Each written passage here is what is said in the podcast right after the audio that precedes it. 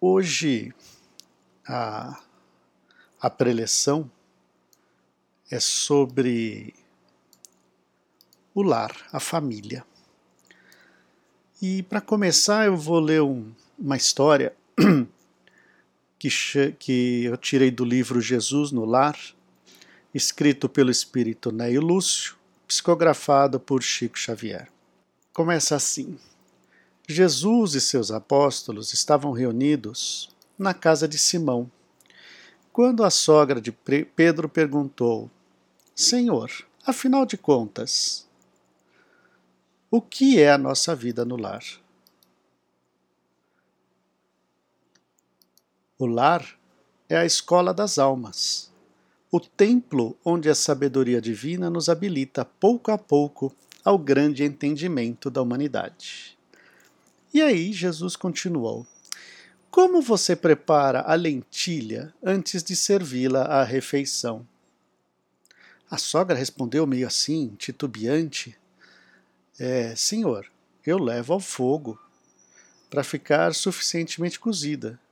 Depois tempero para ficar agradável ao sabor.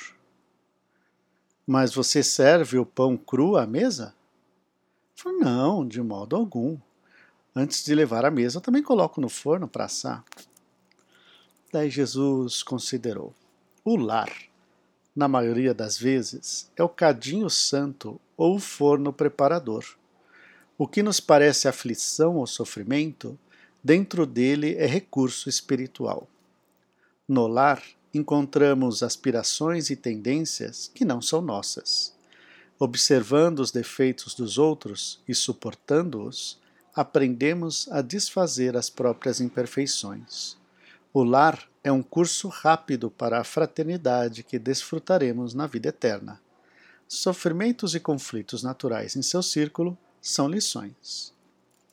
Aí a sogra de Simão escutou, ficou pensativa, mas disse: Ah, senhor, há criaturas que, porém, que lutam, sofrem, mas jamais aprendem.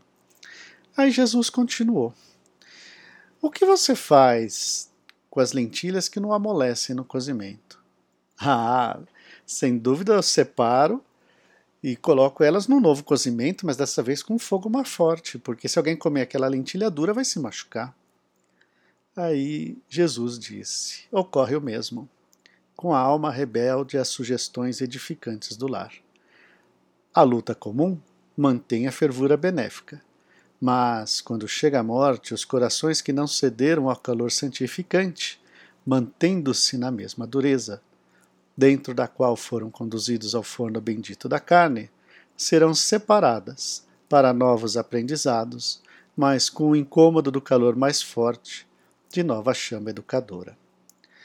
Em outras palavras, Jesus estava falando da reencarnação, que se você não aproveitou o aprendizado nessa, terá novas chances, mas dessa vez o fogo vai ser um pouquinho mais forte, o aprendizado vai ser um pouquinho mais forte. Falando sobre família. Família é uma grande escola. Tem como base a fraternidade, o amor e o respeito. Nós entendemos por família pais, mães, tutores, tios, tias, primos, primas, avós, melhor, todos os parentes, sejam eles consanguíneos ou não. Todos são família. Todos eles fazem parte deste caldeirão que cozinha as, as lentilhas e nos ajuda em nosso aprendizado.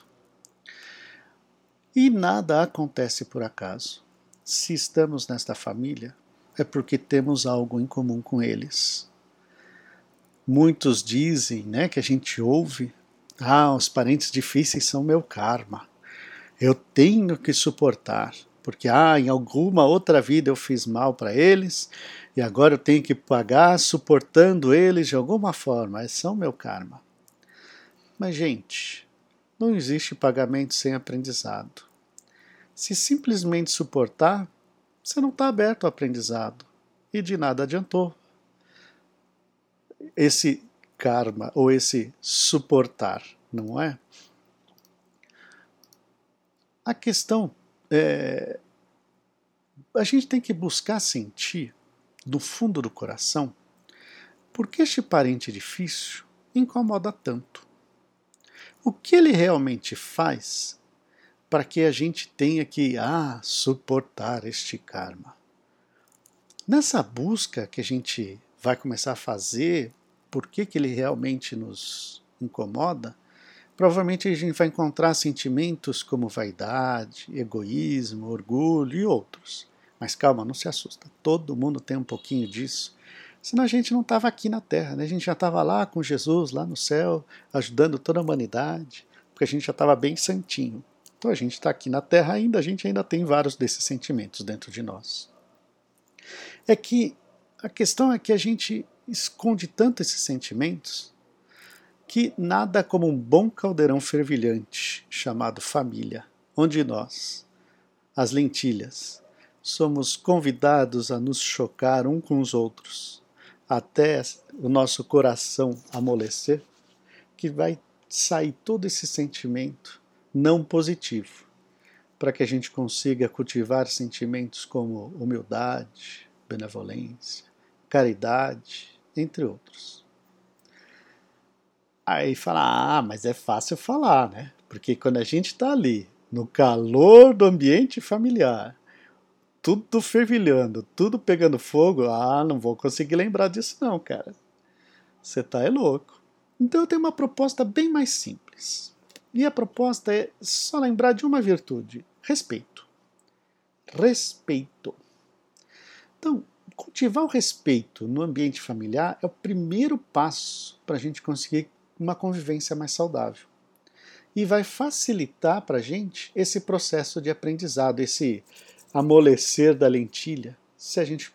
Primeiro passo, respeito. Respeitar a individualidade do próximo. Respeitar que todo mundo tem direito a um dia ruim. Respeitar que os filhos crescem o dia, a família vai aumentar. Respeitar que os pais envelhecem. Respeitar que um gosta de futebol e outro de novela o respeito nasce das pequenas coisas. Ah, do jeito que você dobra a camiseta, do jeito que pendura a roupa, não importa, o respeito. Simples assim, respeitar. E olha, quando a gente fala em respeitar o próximo, não significa deixar de respeitar a si mesmo.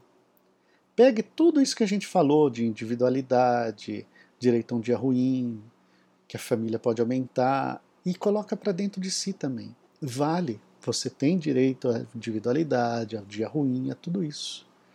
Tá? Então vale tanto para o próximo como para si. Respeito é a primeira chave para uma boa convivência familiar. E a primeira chave, o primeiro sentimento importante para a gente começar a trabalhar a lentilha no fogo. Daí alguém vai falar: ah, tá bom, Valnei, eu passo a respeitar o parente difícil, tá? Tô aqui tentando, né? Não tá fácil, mas o cara não me respeita. E aí, como é que fica? Aí a resposta acho que Jesus deu para a sogra de Pedro.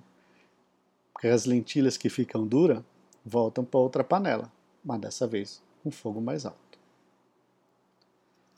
Essa era o tema da, da preleção desta noite. Essa é a reflexão que a gente deixa para essa noite.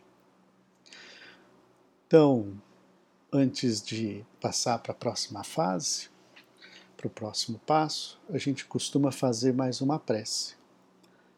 Então, convido novamente quem quiser fechar os olhos, fique à vontade. Quem, quem quiser ficar com eles abertos também não tem problema. Mas dessa vez a nossa prece final é, de vibrações.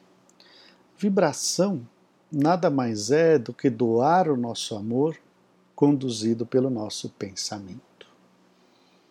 Então vamos assim vibrando pelo nosso querido planeta Terra, principalmente nesta fase de pandemia, que os amigos espirituais e que nós possamos vibrar por todos aqueles que estão à frente na luta contra esta pandemia seja a equipe de pesquisa, seja a equipe médica, ou toda a equipe de apoio, administrativo, segurança, limpeza e tantos outros.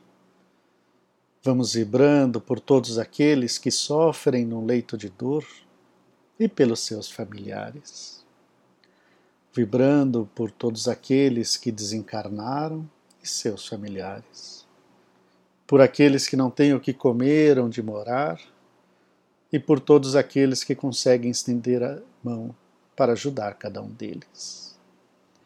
E agora vamos vibrando pela nossa família aquela família que eu falei bem grande, desde avô, bisavô, se alguém lembrar, tio, tia, primos, nossos cônjuges, pai, mãe, filhos, toda essa família, vibrando um por um. Em especial aquele parente mais difícil. Que a gente possa envolvê-lo com muito amor e carinho, que a gente possa realmente conseguir respeitá-lo, para quem sabe ele consiga nos respeitar também. Vamos agora vibrando pela nossa casa, o nosso lar, pedindo que Jesus possa entrar pela porta de entrada, iluminando todos os ambientes, a partir da porta de entrada, sala, quarto, cozinha, tudo vibrando por todas as pessoas e os animaizinhos que moram conosco. E finalmente, vibremos por nós, que possamos manter esta ideia e este ideal do respeito em família, como primeiro passo para nossa modificação, para nossa lentilha de coração amolecer. Que assim seja.